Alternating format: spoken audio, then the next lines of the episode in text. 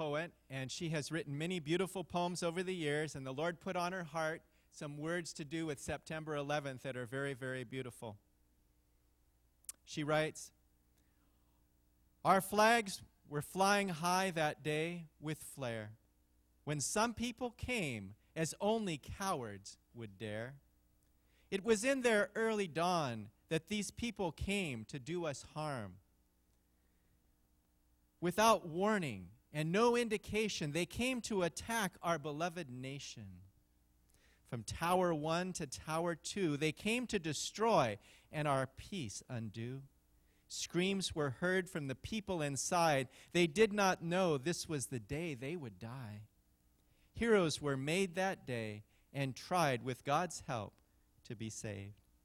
Many families are without their fathers, mothers, children, husbands, and wives. These are the ones who did not survive. Even through the terror, turmoil, and throng, we knew our flag was still standing strong. Our flag, which stands for honor and justice for all, gave us the courage to come forth to the call. Our flag is the symbol of us as a nation, and we stand under God as His own creation. Our flag is still here, honoring the living and remembering the brave. It will be here forever, and long may it wave. The song we're going to sing this morning is entitled Our Flag Was Still There. From the first word scrawled by Francis Scott Key in the dim post battle light of 1814 to the valiant struggle of six Marines to plant American colors on Iwo Jima, to the overpowering sight of New York firefighters raising the stars and stripes against the desolation of September 11th. The American flag has come to symbolize the faith of the American people.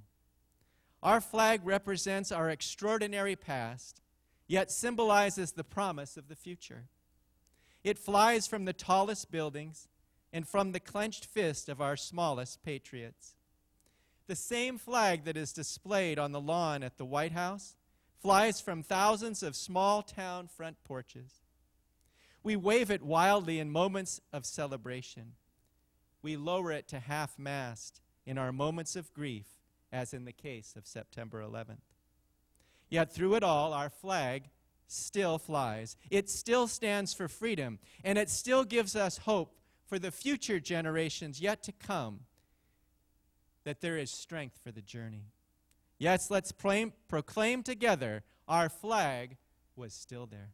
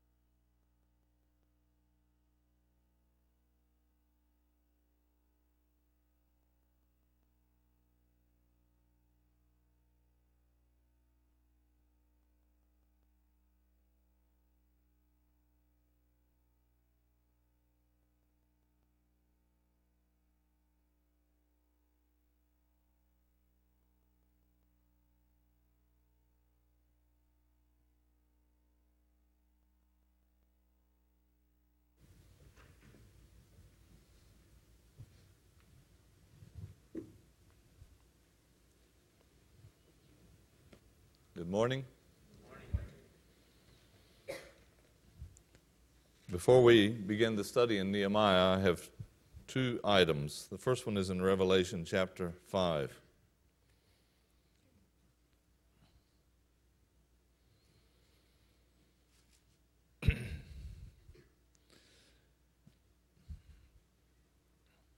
Verse 9, Revelation 5 9.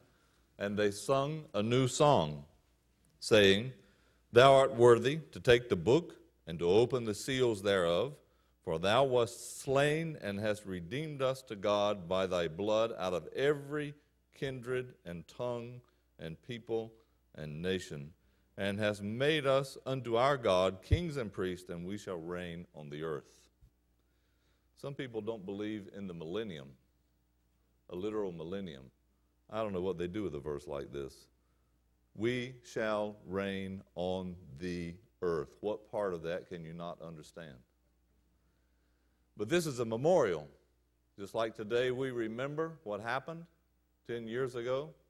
I remember uh, an old preacher who's with the Lord now telling me one time, don't sink the Titanic anymore. He said the Titanic sank a long time ago, but it's gone down hundreds of times, hundreds and hundreds of times in gospel messages, where they remind people about what happened in the Titanic is an illustration of what happens to people who don't put their trust in Christ.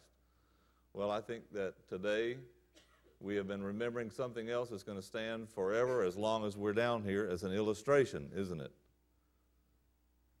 A tragedy has a way of fixing itself in our memory and it can be put to good use by the Lord as long as we don't cultivate and try to uh, carry over from year to year feelings of bitterness. And we remember the parallels between what happened here, what happened in times like the Titanic, and what the Lord is saying here. He suffered for us, He laid down His life for us, and forever in heaven and the kingdom of God, there will be a memorial to what Jesus Christ did for us. Because his salvation is not just for a day or a lifetime, but forever. Now, one more item before we go into the book of Nehemiah, and that is I want to read you a poem. It's our way, uh, Ruth, my wife, and myself, it's our way of saying thanks to you for all of your prayers and support over the years that mean so much to us. And we just want you to know how much we love you and how much we really appreciate knowing that there's a church that loves us and cares for us. And we see it every month. We know it all the time. And we want you to know we pray for you too. This little poem is called Because You Prayed. Because You Prayed. Uh, excuse me, Barbara, I didn't write this, so I don't have the talent you have. This, this was written by Charles Bowser, okay? Because you prayed, God touched our weary bodies with his power and gave us strength for many a trying hour, in which we might have faltered had not you, our intercessors, faithful been and true. Because you prayed, God touched our lips with coals from altar fire, gave spirit fullness, and did so inspire that when we spoke, Sin blinded souls did see. Sin's chains were broken. Captives were made free. Because you prayed, the dwellers in the dark have found the light. The glad good news has banished heathen night. The message of the cross, so long delayed, has brought them life at last because you prayed. Thank you for your prayers. And now let's turn to the book of Nehemiah. We have work before us today because we have to finish a wall. We're in chapter 5, Nehemiah chapter 5. Dean, I'm still trying to figure out how you did this. You get your Bible to sit up here, and every time I put mine up here, it falls down. So I'm going to get you to tell me the secret later on. Nehemiah chapter 5, let's read from the beginning. The word of the Lord says, And there was a great cry of the people and of their wives against their brethren, the Jews. For there were some that said, We, our sons and our daughters, are many, therefore we take up corn for them, that we may eat and live. Some also that there were that said, We have mortgaged our lands, vineyards, and houses, that we might buy corn because of the dearth or the famine. There were also that said, We have borrowed money for the king's tribute, and that upon our lands and vineyards. Yet now our flesh is as the flesh of our brethren, and our children as their children. And lo, we bring into bondage our sons and our daughters to be servants. And some of our daughters are brought into bondage already. Neither is it in our power to redeem them, for other men have our lands and vineyards. And I was very angry when I heard their cry and these words. Then I consulted with myself, and I rebuked the nobles and the rulers, and said unto them, You exact usury, every one of his brother. And I set a great assembly against them. And I said unto them, We after our ability have redeemed our brethren the Jews, which were sold unto the heathen. And will you even sell your brethren? Or shall they be sold unto us? Then they held their peace and found nothing to answer. Also I said, It is not good that ye do. Ought ye not to walk in the fear of God because of the reproach of the heathen, our enemies? Shall we pray? Heavenly Father, this morning we come into your presence once again in the name of our Lord Jesus Christ. We give thanks for him. We remember that he is the vine and we are the branches, that separated from him we can do nothing and are nothing.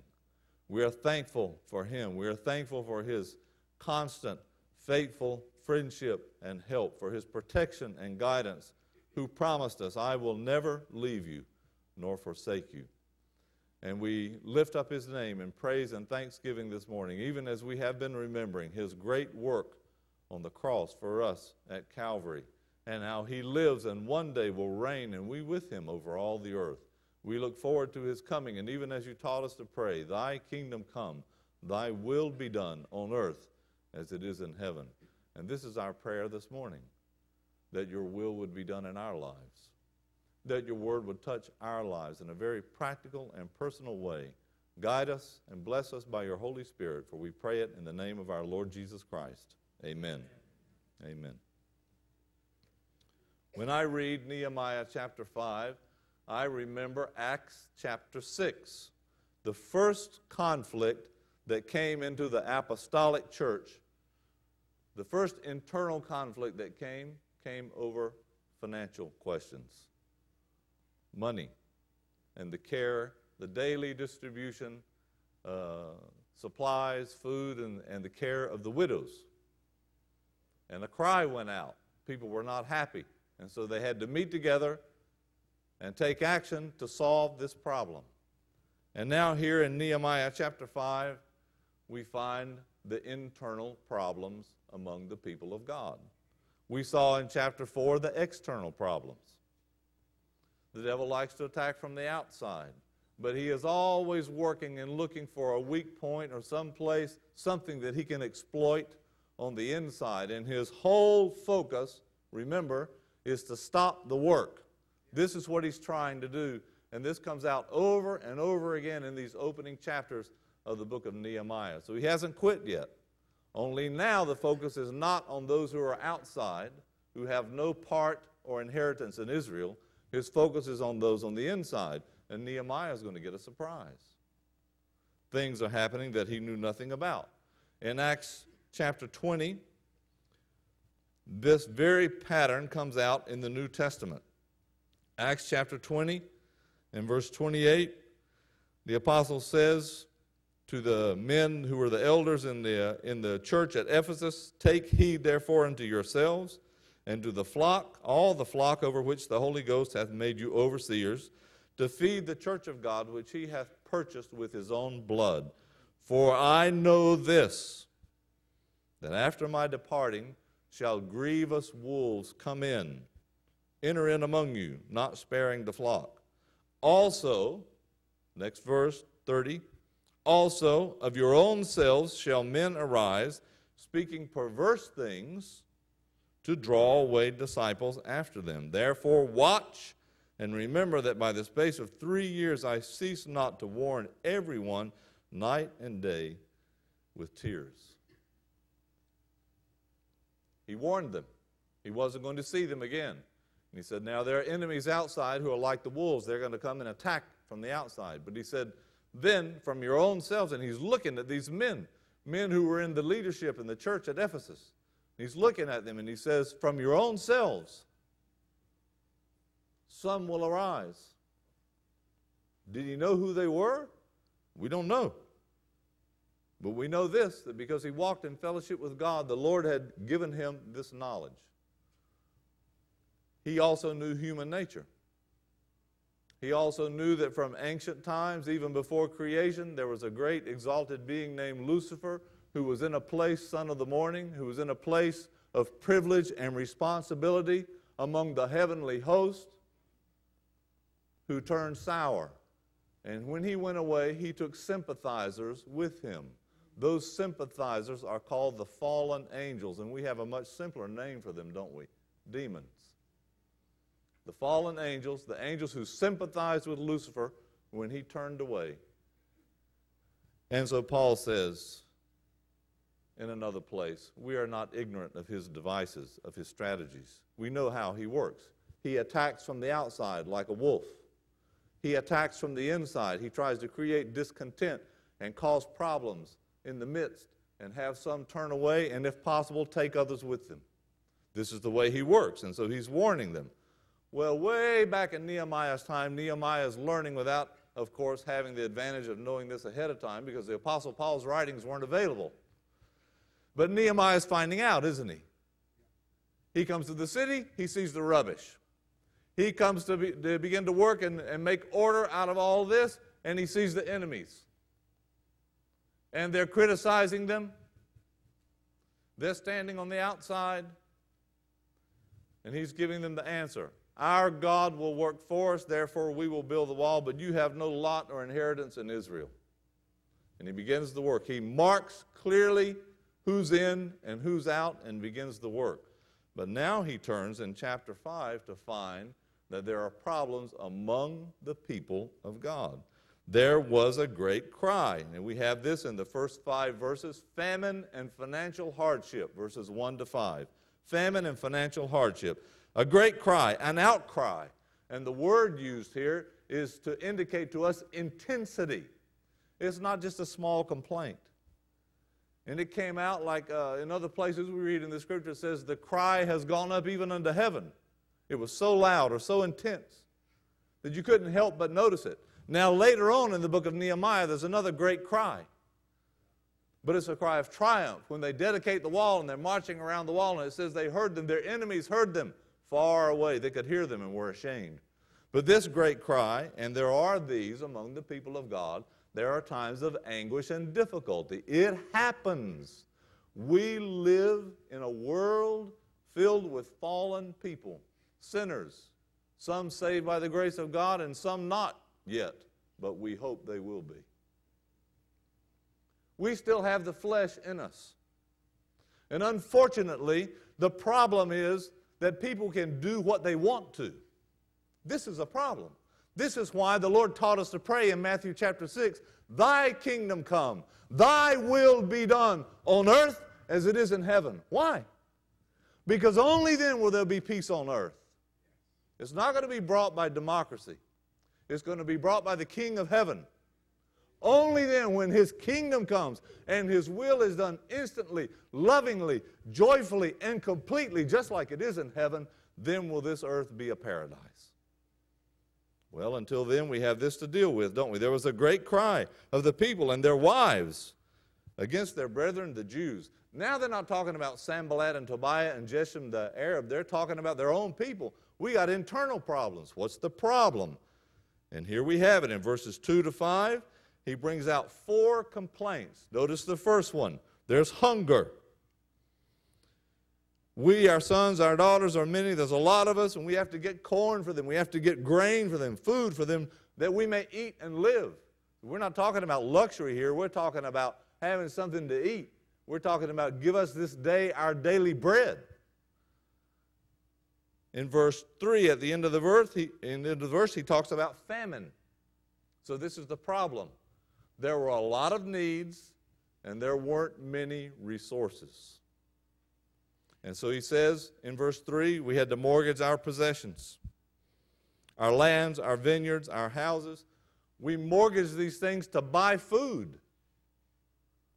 We didn't mortgage these things for something we could get a return on. See, we, we put it all in the mortgage and we took the money, and with that money, we bought food. We got nothing to show for it. There's no return on our investment and no way out. That's verse 3. Verse 4.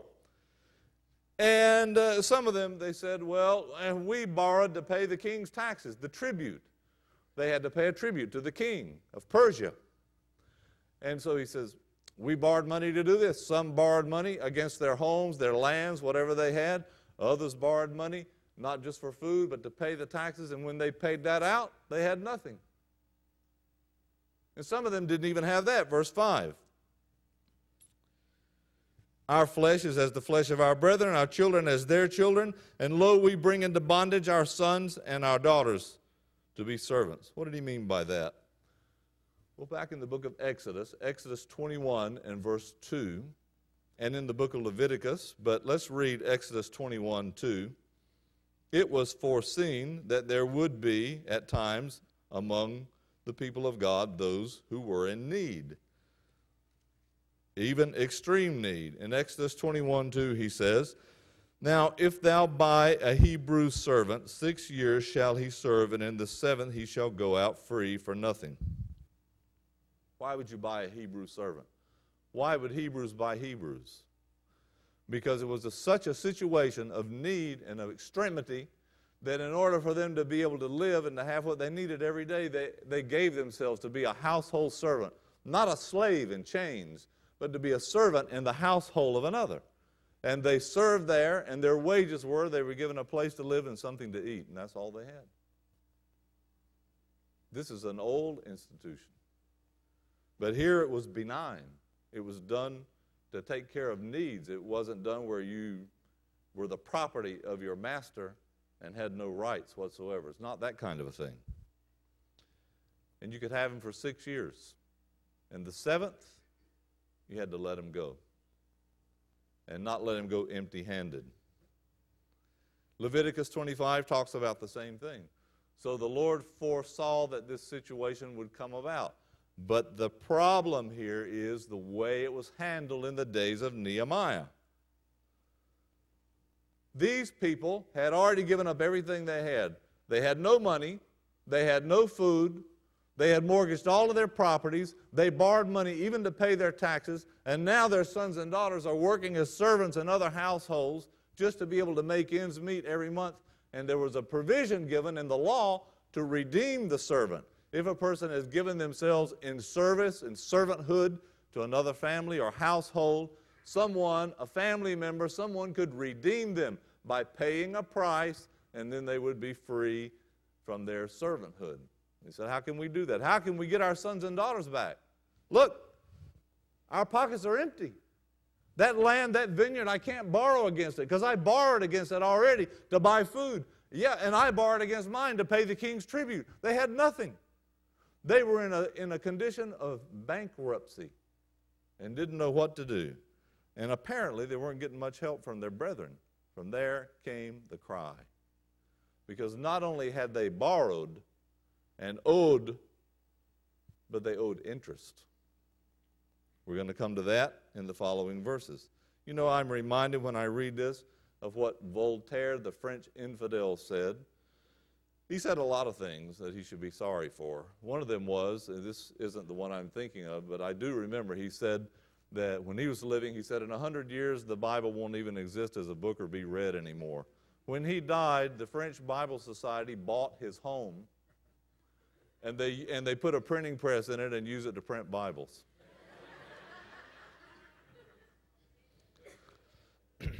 so God has the last word, doesn't he? But Voltaire said something else that, that is relevant to our chapter. When it comes to money, all men are of the same religion. I want to ask you a question. Is that true? Could someone, by looking at us, think that was true? Could they, by observing our behavior and the way we treat one another and what we do with our finances, think that's true? That we're Christians in here in the meeting, but out there in the bank accounts, that's a different matter. That what I do with my possessions is one thing and my attendance to church meetings is something else. Is that what they would say? That, like Voltaire, when it comes to religion or when it comes to money, all men are of the same religion.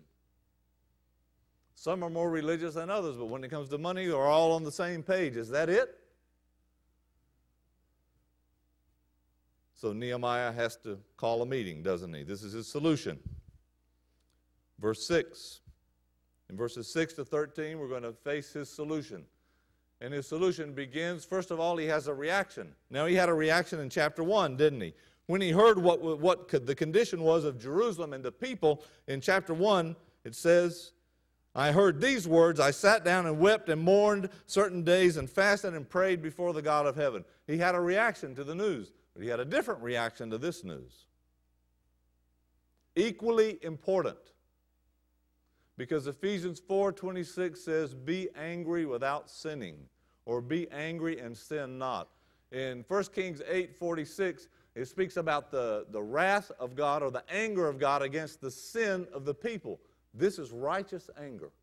Righteous anger is against sin and the harm that it does to the people of God.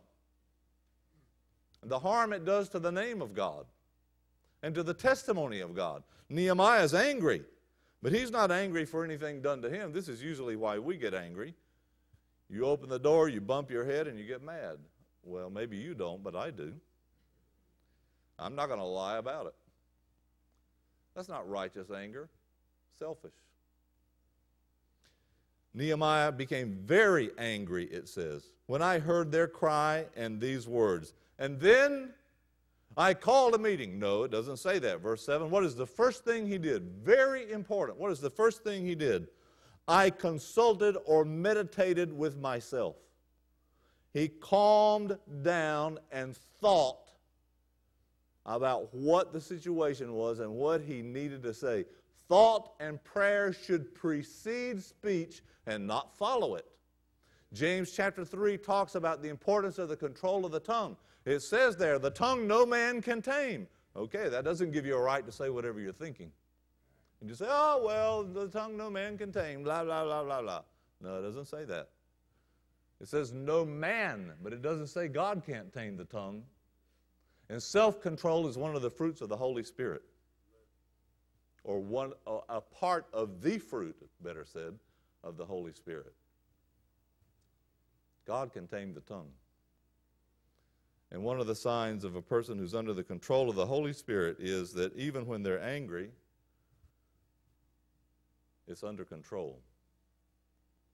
I consulted with myself. I thought about it, he said. And then, what did he do? I rebuked the nobles and the rulers and said to them, You exact usury. What is usury? Usury is charging interest. It was forbidden in the Old Testament, forbidden in the law and the Pentateuch. It was forbidden for Jews to, to charge interest to Jews, to their brothers. They could lend them money, but they couldn't charge them. They could charge interest to the heathen, to the Gentiles, but not to their own people.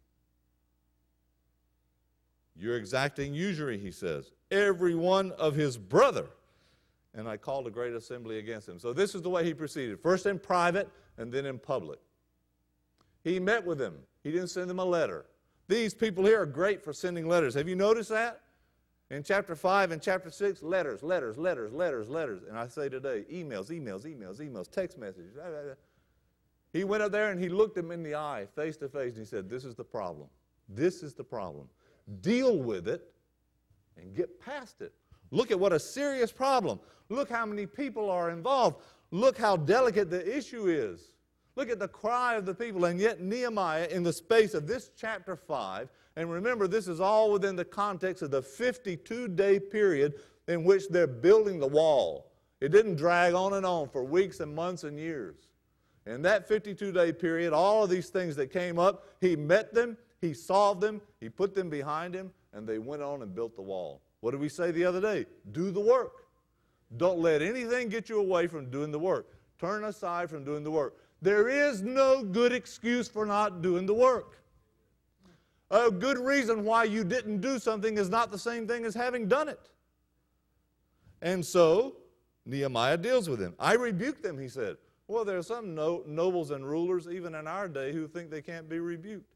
John the Baptist got in trouble for rebuking Herod, didn't he? It is not lawful for you to have your brother's wife. He put him in jail. And that's not the first time or the last time that's happened. When someone says, uh, don't come back even if you do repent, that's a mistake. This should be corrected. How can you tell someone that if the Lord never told you that? Rulers, even in churches, are not infallible. And when a person makes a mistake, when a ruler or a noble in a government, when a person, a leader of a family or group makes a mistake, he needs to be humble enough and honest enough to admit it and say that was wrong. Look, the fast and easy way out of any kind of conflict, personal conflict, is just to say, I was wrong, I'm sorry, please forgive me. That's the fast and easy way out. But some people want to take the 40 year route. Do you have 40 years? Let me tell you this morning, God does, but I don't know if you do. You got 40 years to waste? Why not take the short route? I was wrong. I'm sorry. Please forgive me. Bend that proud head and admit it, humble yourself, and then you're out. Well, he rebuked the rulers. Well, it didn't start a war between them. I give these men credit for that. Whatever else ha- had happened before and, and mistakes that they had made, or maybe perhaps even selfish, prideful errors. But whatever it was, they got it solved and moved on. The other question you have to ask here is how do these people get into doing all of this? Well, this happens even today, doesn't it? I don't see anywhere in here where it said anybody asked for any counsel.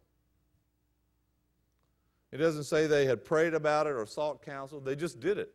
Oh, we borrowed money for this. We paid our taxes with borrowed money. Did you talk to anybody about that before you did it? Well, sometimes that's the way it is in the church today. Talk to elders in any church, and they can tell you that some people you only hear from them when they got the noose around their neck. Help, I'm about to hang, I'm dying. Yeah. How did that noose get there? Who tied the knot? Who put it on you? How did all of this come about? Why weren't you around asking for counsel and prayer before then? What happened? Well, whatever happened, Nehemiah has to solve it. But let me just say, so many things can be avoided if you seek counsel and prayer before acting. So many things can be avoided. It is a shepherd and elder's nightmare to have to deal with people who only show up suddenly when the ship is sinking and it's the last hurrah, you know. Stay close to those who are your spiritual guides. Be open and transparent with them. Seek their counsel and prayer. They can help you. They're not divine and they're not infallible, but they are appointed by God to care for His flock and they can help you. They have a book that gives instructions, and you have that book, and you can look in it together and pray to the same Lord and Master for His help. Well, so Nehemiah comes in and he finds out, and probably, I say, because we're not told how how long this had been going on, but probably all of this had been happening before he ever got there. When he came, he knew the people were in reproach and the walls were down and the gates were burned with fire, but he didn't know about all of these other things that were going on. When he got there, he found out about Sanballat and Tobiah and Geshem the Arab and all the others who are out there. And then as he began to deal with and work with the people and they're building the wall together, he begins to find out these other things. Boy, we got problems. I never knew this, I'm sure he could say, before he left the palace, that palace where he lived in such luxury and splendor in Persia, he never knew this was going on. But he's finding it out. So, what is he going to do about it? Well, he thinks before speaking, and then he speaks to them face to face, face to face. This is not uh, sending letters or having secret informers well, I was told by someone, who told you that? Or I have a complaint, who told you that? Oh, I can't say, it's confidential.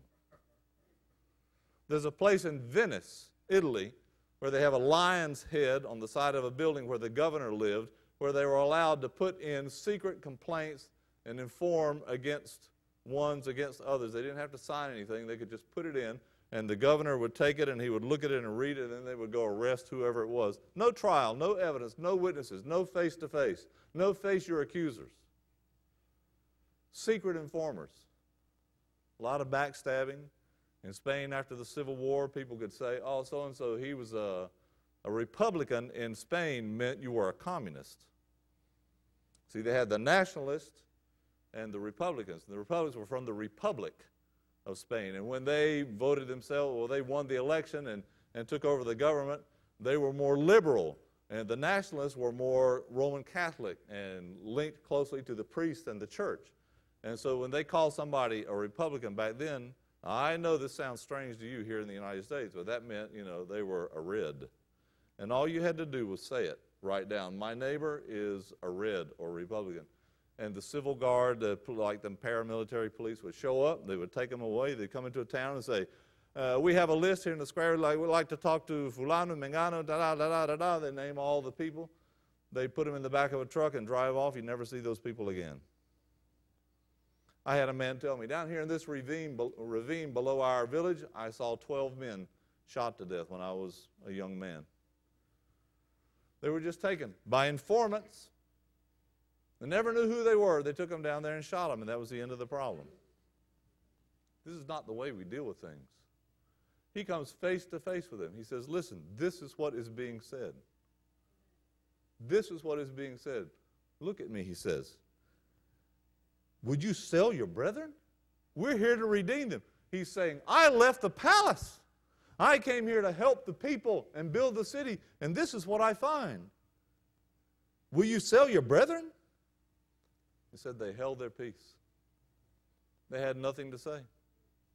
Because there was nothing to say in their defense. Well, you know, I credit them. Whatever else had happened before then, they didn't argue.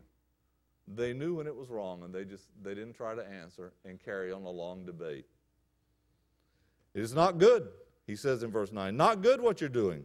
Shouldn't you walk in the fear of the Lord because of the heathen around us? He said, Look, people are looking at us. We're saying we're God's holy city. We're saying we're God's people. We built the temple here. This is a testimony. People are watching us. What are they going to say? They tell the story in a, a, certain city, a preacher got on the bus. This was years ago. He got on the bus to go from one side of the city to the other. He was in the city having gospel meetings, preaching the gospel. He got on the bus, he paid his fare, he got too much change. The, the, the, bus driver apparently made a mistake in the change. And he walked back, you know, with everybody else and got in his place in the back of the bus and, and he's counting his change and he realized that he had too much change. Well, by then there were people in the aisle in the bus in front of him, so he had to excuse himself and get back up to the front slowly. Two or three stops later, he makes it up to the front of the bus and he says to the driver, Excuse me, you gave me too much change. And he gives it back to him. He said, I did it on purpose. He said, I know you're preaching every night over in such and such a church. He said, I gave it to you on purpose to see what you would do. Now, suppose he had just put it in his pocket and said, Oh, well, the Lord knew I needed a little extra cash today, and oh, they probably cheat other people, so this evens the score. He could have said anything. Because of the heathen, your testimony. Voltaire said, when it comes to money, all men are of the same religion. We have to prove him wrong. And so he's dealing with them. And he reprimands them, and then he calls a public meeting. He speaks to them first, face to face. Why does he call a public meeting? Because of the people. Look back at verse 1 a great cry of the people and their wives against their brethren. This is something that has infected the people. So he has to call a meeting. You don't always like to do this, but sometimes you have to do it. And you have to straighten things out. And this is what he did. He called a meeting. He said, Now, in front of the people. You need to restore what you took away. This is not right. What is he trying to do? Build up confidence in the people again and encourage them so that they'll get back to doing what? Building the wall. Building the wall. This is what he's aiming at. He says, Leave off this usury, verse 10. Verse 11, restore their lands, their vineyards, their olive yards, their houses, and the hundredth part of the money, the corn, the wine, the oil that you did exact to them. Restore it. Stop doing this and give back what you took that you shouldn't have taken. And what did they say? Ah, oh, well, that's your opinion. Everybody has their own opinion. You're entitled to yours, but blah, blah, blah. no, they didn't do that. I got to hand it to them. This is a public meeting. They could have been all concerned about their image and, and all proudful.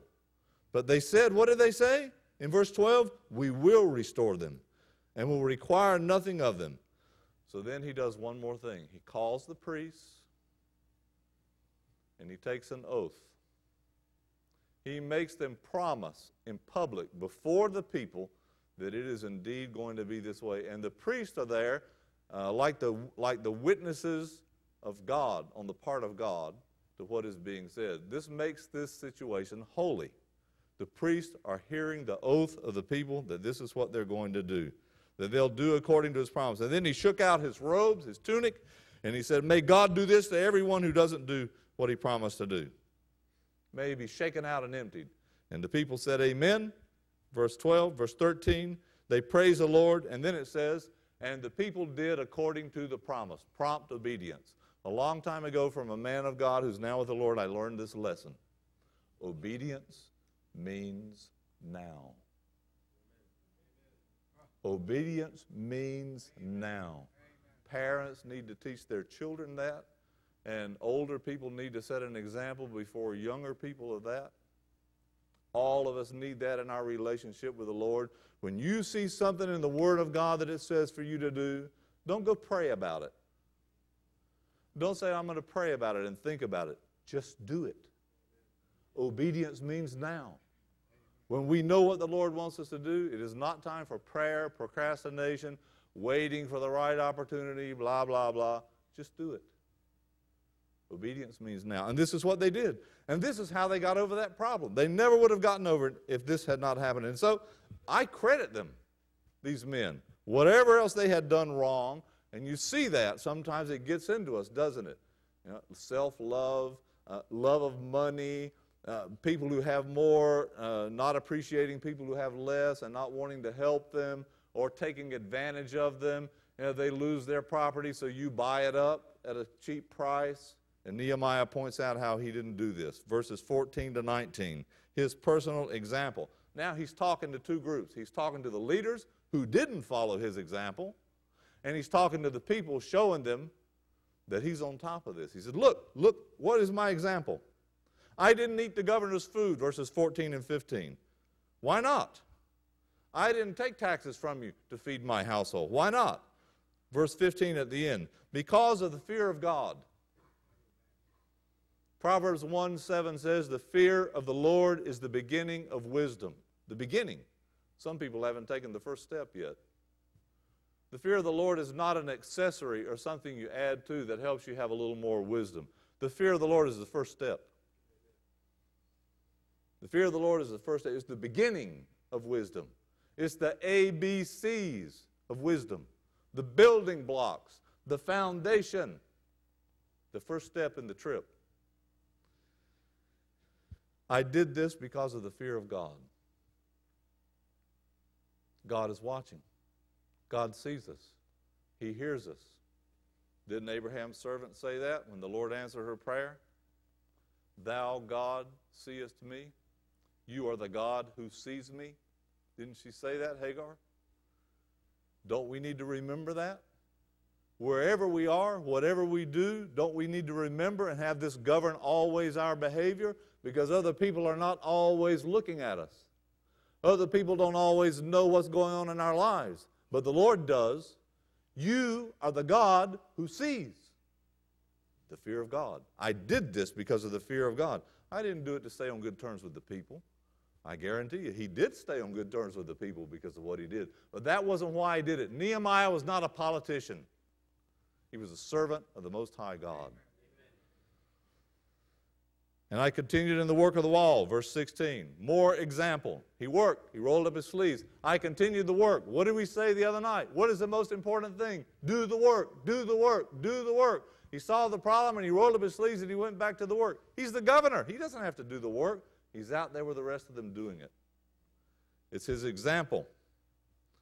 Verse 17 and 18, he tells us all that he spent. He had over 150. He had 150 that he counted that came into his house to eat every day because he was the governor. One and another, and it added up the whole multitude, his responsibility, 150. Plus the heathen that were around them. There were others, maybe servants, maybe people who were visiting, who were favorable to the work that was going on. He fed them too. He said, You know what? That came out of my pocket. That came out of my pocket. He didn't do it and then write a bill and send it to the king and say, Give me this, or to the people, reimburse me for this. That came out of his pocket. Why did he do that? Boy, I think about the New Testament where it says, Use hospitality without begrudging it. And I think it's the Phillips translation that says, Use hospitality or be hospitable without secretly wishing you didn't have to. His attitude. He's serving the people. And he says at the end his prayer in verse 19 Think upon me, my God, for good, according to all that I have done for this people. His prayer that the Lord will remember. And what does Hebrews 6:10 say? God is not unrighteous to forget your work and labor of love. He's not unrighteous. He knows what we have done. Nothing is spent or used or given in vain before the God who sees all. You are the God who sees. I did it for the fear of God. I did it for the love of the Lord. I did it for the love of His people. All of those motives rolled into one. And this is why we have a man like Nehemiah serving the Lord. Think upon me, my God, for good.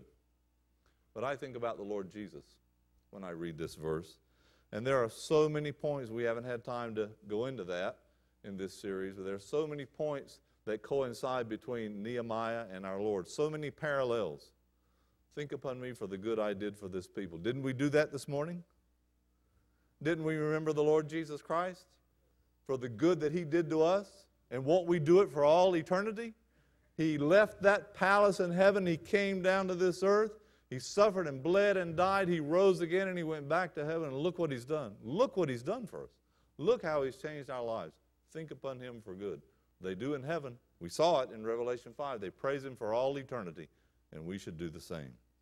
Now we come to chapter 6, and we have the final challenges of the enemy. We could say this is the goal line stand of the enemy. They're trying to stop that wall from being built, but they're backed up again. They're in the red zone. And they can't, they don't know how to get out of it. They can't. What brings all of this about in chapter 6? Look at it, verse 1. Now it came to pass when Sanballat and Tobiah and Geshem the Arabian and the rest of our enemies heard that I had builded the wall, and there was no breach left therein, though at that time I had not set up the doors upon the gates. Then they said, Now they're going to start with their tri- tricks and their treachery again. Why? Because they're looking at what?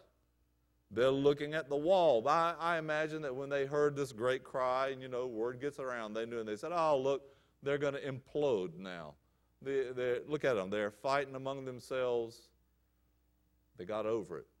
They were God's people, and they got over it, and they got back out there, and the wall went up, and now they're ready to hang the gates, and they're saying, "Oh no, we got to do something." So what do they try? They try an ambush in the first four verses. They try to deceive him and to go into a place of, am, of ambush. And we call this, they want to have the conferences of Ono. Let's go have a conference. Let's go consult together in one of the cities of Ono, which was a region nearby. They said, let us go and uh, have a conference together. Let's go and have some dialogue. But what does it say? The end of verse 2 But, a word that marks contrast, but, this is what they said. But what do they have in their heart? Oh, they don't want to have a meeting and oh no, they want to get me in there and shut the doors, and that's going to be the end of that. Or like when the Jews wanted to take Paul, the Apostle Paul, and they wanted to bring him from Caesarea. They wanted to bring him back to Jerusalem to be judged. They said, send him back to Jerusalem to be judged by the Sanhedrin, and we'll put an ambush on the highway and we'll kill him. And they had those men that took a vow that they wouldn't eat or drink until they had killed Paul. Ah, well, I guess they died of starvation because they never got him. This is what they're trying to do. Come out here, leave the city, leave the workers, leave the law. What does the devil do with us? Leave the church. Go out there. Just meet in your home. Just go out. I can worship God on the mountaintop. Yeah, you can. But the Lord said, Where two or three are gathered together in my name, there am I in the midst. He says in Hebrews chapter 10, Do not forsake the assembling of yourselves together, as is the custom of some. The Lord wants His people to meet together. They were committed, they were continually devoted to the apostles' doctrine and fellowship. You can't have that by yourself. And the breaking of bread and prayers, they're together. So, what is the devil trying to do? Oh, come out here and meet with us. You know, we're going to have a little um, private meeting, and everybody was going to have a stick or a sword except Nehemiah. They were going to finish him off. They thought to do me mischief. But Nehemiah is a spiritual man. And being spiritually minded doesn't mean you have to be naive. He's not naive. He knows the nature and the intentions of these people. It's very clear by now what their goal is, is to stop the work. And so he gives them this wonderful answer in verse 3. He didn't go to them personally, he sent messengers. They sent messengers to him, he sent a messenger back to them. No, I'm not going. I'm doing a great work so that I cannot come down. Why should the work cease whilst I leave it and come down to you? He's putting the dagger in and twisting it a little bit because the thing they hate is not so much the presence of these Jews there, it's the work. It's the wall being built. It's the work. We kept saying that the other day? It's the work. It's the work. It's the work. And so he mentions it twice. He said, Oh, I'm doing a great work. It's a great work. Why should I leave the work and go to you? Didn't I tell you? It's like he's saying in chapter 2, didn't I tell you you don't have any part in this? God will help us, we'll build the wall, but you don't have any part in this. Why am I going to leave the work? I came here to do a work. I'm not going to be sidetracked or turned aside from doing it. I can't leave the work. Why should I do that? What did they tell the Lord Jesus when he was on the cross? Another parallel. Come down from the cross and we'll believe. He saved others. Himself he cannot save. Come down from the cross and we'll believe. What could he have said? Well, these are wonderful words, aren't they? He could have said in the words of Nehemiah, I'm doing a great work. I'm not going to leave the cross. I'm not going to come down from the cross. He could have come down from the cross. If he come down from the cross, we wouldn't know each other. We wouldn't be sitting here today. We wouldn't be saved. There would be no salvation. Humanity would be lost and without any hope. But he stayed on the cross and he finished the work and he said it at the end I finished. It is finished, he said. He cried it out. It is finished. He stayed until he finished what his father sent him to do. And I love these words. But you know they apply to us also, not just to the work of our Lord on the cross. In Colossians 4 17, the Apostle Paul wrote, and he said to a certain man, Finish your ministry, fulfill thy ministry, fulfill thy ministry. See it through to the end. Don't be a quitter. God gave you a work to do, do it. And he had to remind him. Sometimes we need those reminders. You fell down, get up. You fell off the horse, get back on it. You got distracted from the work, and get back to it. Build the wall. So he says, They sent to me four times, verse 4, and every time I gave him the same answer. He's unswerving. He perseveres. They're trying one time, two times, three times, four times. And in verse 5 it says, the fifth time. Now they send him an open letter. Now they're trying another angle. In verse 5, we have false accusation, verses 5 to 9. Now he's accusing him with this open letter, still trying to get him to come to the plains of Ono. But now he says, Well, but you really need to come because, you know, the people say, you know, it's being said out there. I heard that, um, he didn't say who said it. You know, my secret informers, or in this case, probably my imaginary informers. You know, they're saying you have them building the wall because you're planning to rebel and make yourself a king. Is this ignorance or what? Do they not know who Nehemiah is? Look, Zerubbabel, when he came back in the first return, he was from the royal lineage. Ezra, when he came back, he was of the priestly lineage. But when Nehemiah came back, Nehemiah was neither royal nor priestly. He was just one of the common people. He's not going to be a king of the Jews. He couldn't be a king of the Jews. He's not from the family of David. Oh, you're going to make yourself a king. And if Nehemiah had lived in our times, he would have just said baloney. Not true. Verse 8 and 9 no such things. No such things, he says. You feign them or you invent them out of your own heart. Verse 9 Why do they do that? They made us afraid. That's what they're trying to do. So their hands will be weakened and the work will not be done. Remember, the enemy has it very clear what he's trying to do. So you and I need to have it very clear what we're supposed to be doing and do it because they got it very clear. They know what they're aiming at, and they have a lot of different tactics, but their goal is one. And so we have to remember do the work. This is what they want to stop. That it be not done. So he prays and he says, Oh Lord, strengthen my hands. They're trying to weaken our hands. Oh Lord, strengthen our hands. You see that at the end of chapter 5? He prayed. Here in chapter 6, he prayed. Every time anything happened, Nehemiah prayed. He didn't wait till he got his back up against the wall. It wasn't a desperation prayer. He was in constant prayer about everything that came up in his life. So now they try fear and imprudence in verses 10 to 14 fear and imprudence. They try to move him, scare him into doing something imprudent. They say, Well, you know, they're going to attack you. I have the word. You know, I got, I got the word from somebody. I found this out. I just want to tell you, they're coming after you and they're going to kill you. They're going to do you harm. Come into the temple with me. Let's go into the temple and shut the doors. And how could he do that? He's a common man, he's not a priest.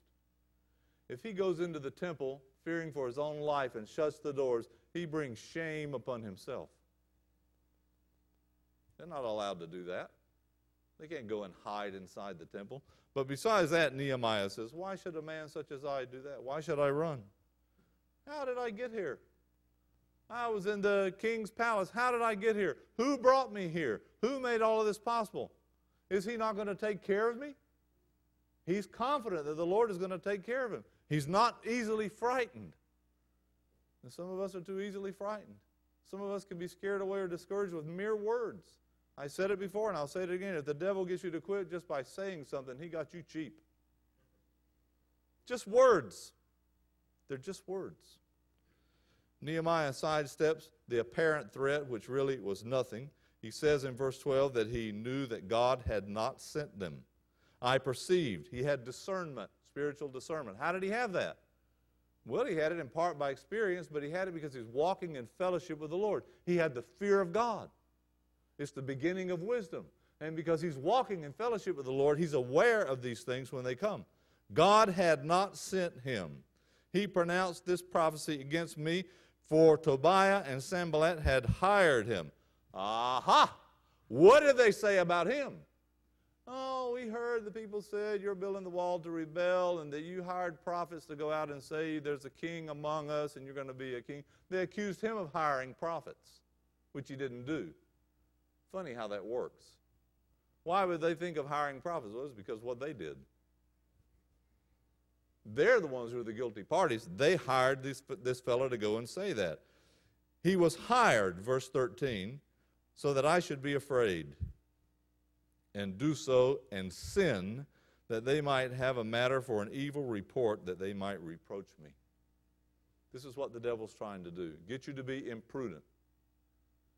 Through fear, through selfishness, whatever it might be, misplaced love, whatever it might be, get you into an imprudent situation where you commit something that you'd be ashamed of, and then he's not ever going to let you up. The devil, once he gets you to sin, he never forgives. Remember that. The devil never forgives. He'll keep that against you the rest of your life. He'll remind you even after God has forgiven you, even after other people forgive. But the devil keeps it up. He's the accuser of the brethren, Revelation 12 says, who accuses him day and night before God. He wouldn't let him up. He's wise.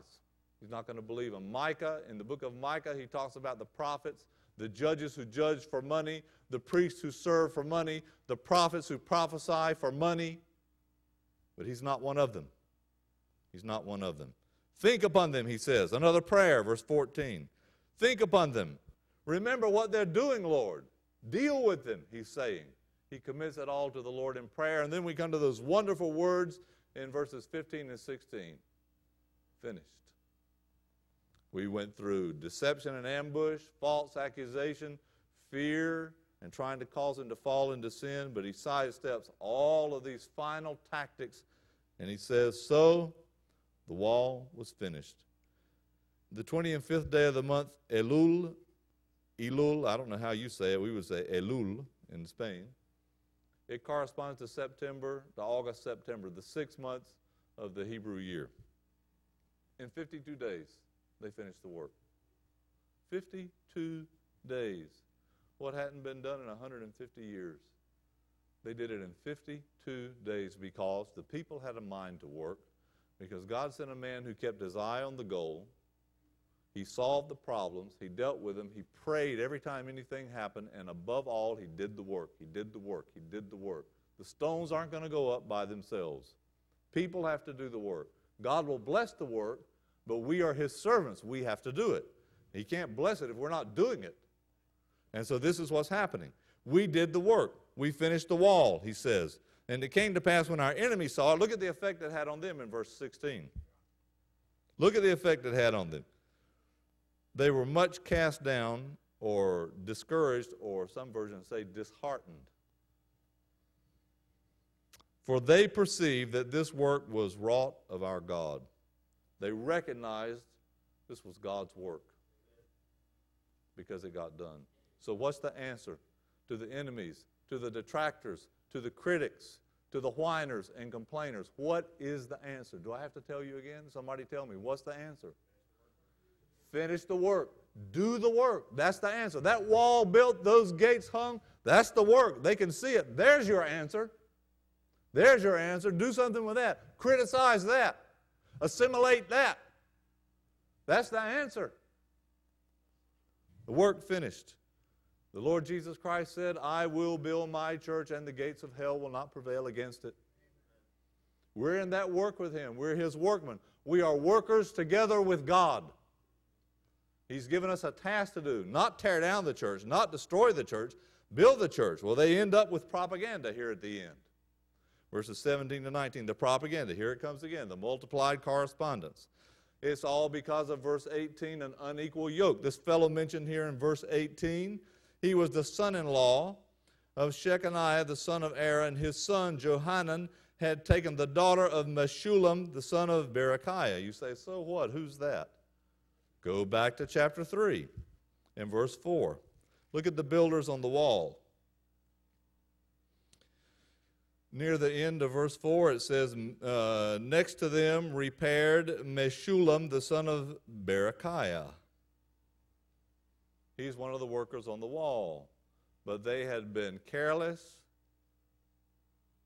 and disobedient regarding an old instruction that came from the Lord when the people came out of Egypt. You will not take their daughters for your sons to be wives, nor will you give your daughters to their sons to be wives. You see? The parents had a say in it. I know that's not popular in America where people say, well, you're 18, you know, according to the law, you can do whatever you want to. God told the parents, you will not give or take. They had something to do with it. You will not give or take. But they did it. They were intermarrying with the heathen that lived around them. And this caused untold problems. And our next visit, Lord willing, we get into the part about the people and restoring the people, we're going to see all of these problems that were there because of marrying with people who were not of the household of God. So they're doing publicity, trying to build up Tobiah as if he's some godly man. And what's their point? They're doing it to intimidate Nehemiah. Because the wall's built and they're afraid that Nehemiah might say something to Tobiah and so they're all trying to build him. Oh, he's really a good man. You know, he's done a lot of good to a lot of people. Blah, blah, blah, blah, blah, blah. Tobiah didn't build the wall. In fact, he tried to stop it from being built. Let us not forget that. So I want to close with this. In 1 Corinthians 3 16 and 17, we're told that the church is the temple of God. And we have the choice of building or destroying or defiling the church. 1 Corinthians chapter 3. Know ye not, he's speaking to the Corinthians, to the church in Corinth, know ye not that you are the temple of God, and that the Spirit of God dwelleth in you? If any man defile or ruin or destroy the temple of God, him shall God destroy. For the temple of God is holy, which temple you are. You know, I think about that. He said that to Corinth. What do you know about the church in Corinth? As we would say in Spain, de la marinera. They were really a rough crowd.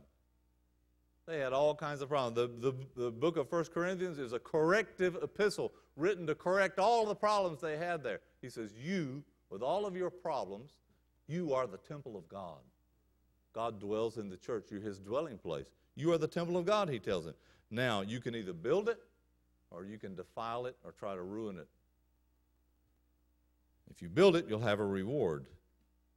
But the one who defiles the temple of God, him shall God destroy. This is a warning to people whose net effect on the church is to discourage it and, and bring its testimony down. People who create divisions, people who do like Lucifer and leave and take people with them. Look, don't think it's just here. I'm not even thinking about that. I've been, by the grace of God, in a few countries and a few churches around the world.